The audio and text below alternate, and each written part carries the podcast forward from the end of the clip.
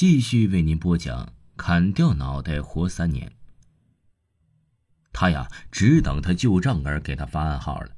追魂炮响了一声，有一群乌鸦飞过来，在半空中啊打着旋儿。这些乌鸦跟野狗一样，吃惯了死人肉，炮声一响是准来。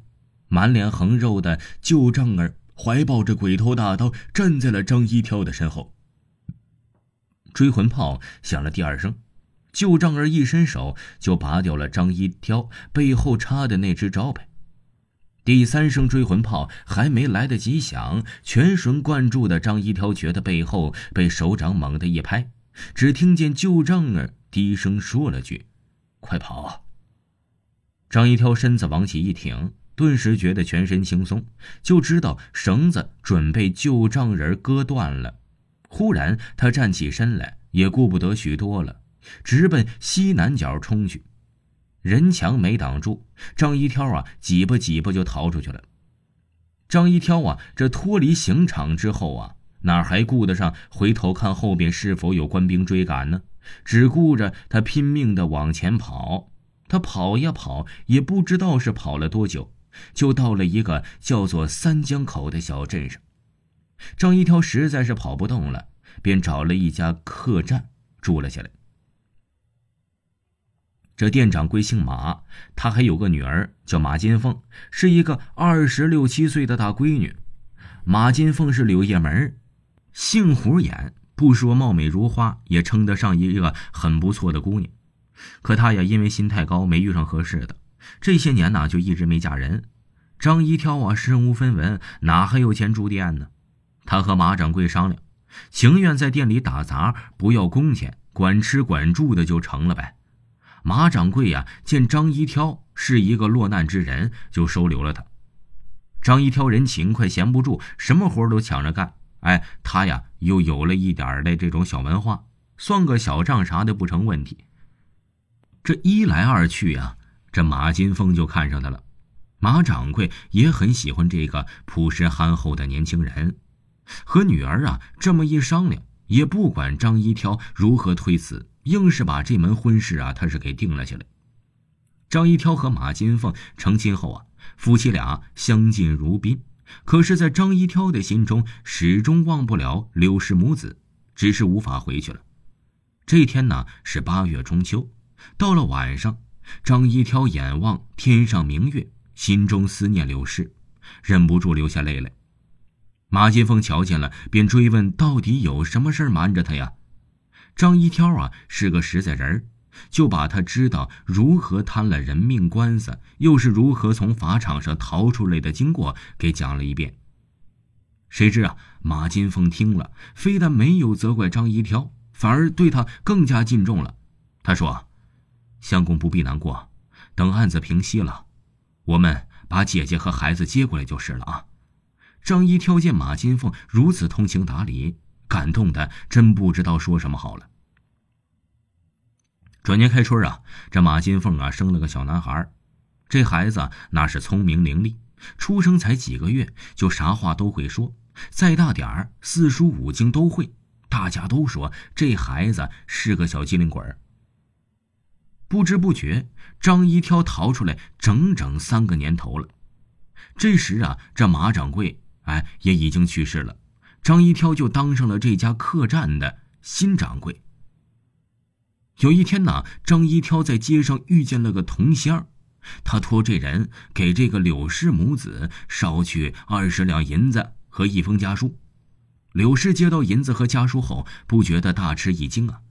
当年他的相公在刑场上分明被舅舅一刀砍断了脑袋。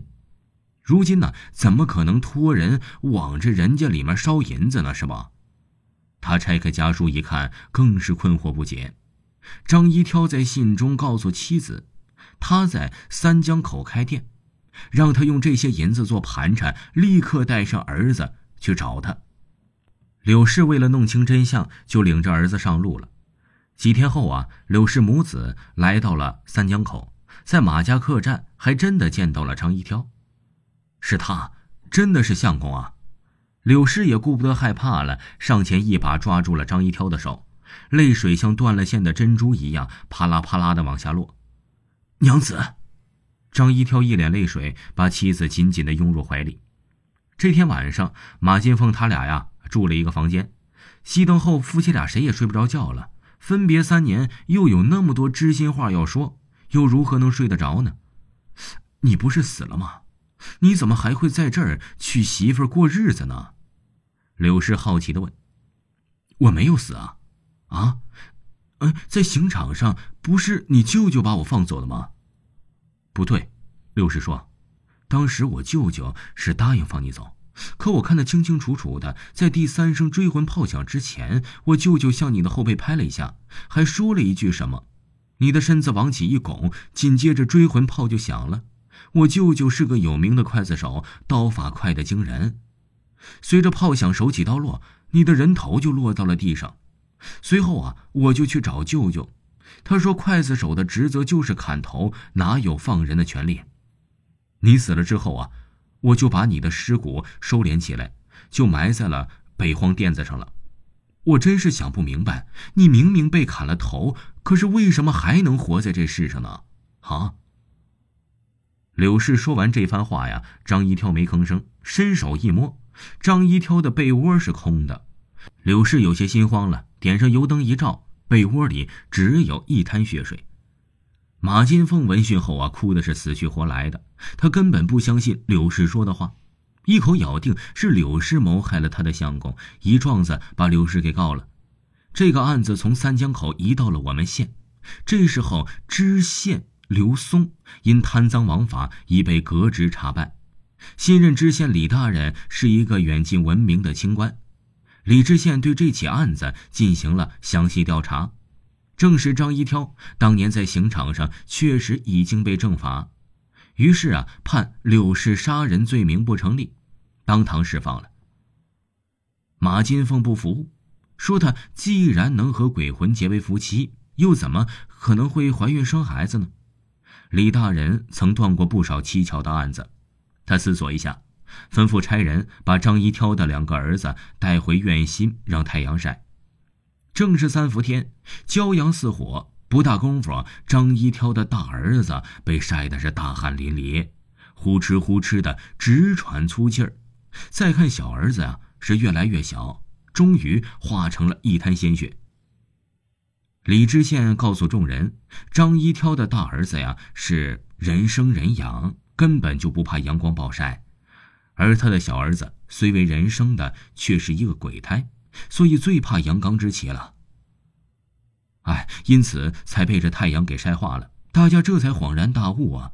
难怪这孩子如此聪明伶俐，原来真是个小鬼儿。”马金凤无话可说，也算是心服口服。